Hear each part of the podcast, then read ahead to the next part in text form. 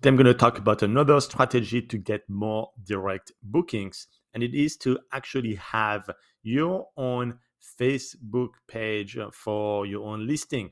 If it's in a specific city, you can have all kind of information about the city, about your property on the Facebook page, and of course, you need to have an Instagram account for that particular property, so the two are linked, and a YouTube channel. So Facebook, Instagram, uh, YouTube for a given property. If you have 50 different properties, then you need to group them per city. It doesn't have to be 50 different accounts, but you need to be targeted. So if you have properties, for example, in Nashville and some other in Miami, those are very different markets, different news that you want to give to these two different categories. So that should be two accounts.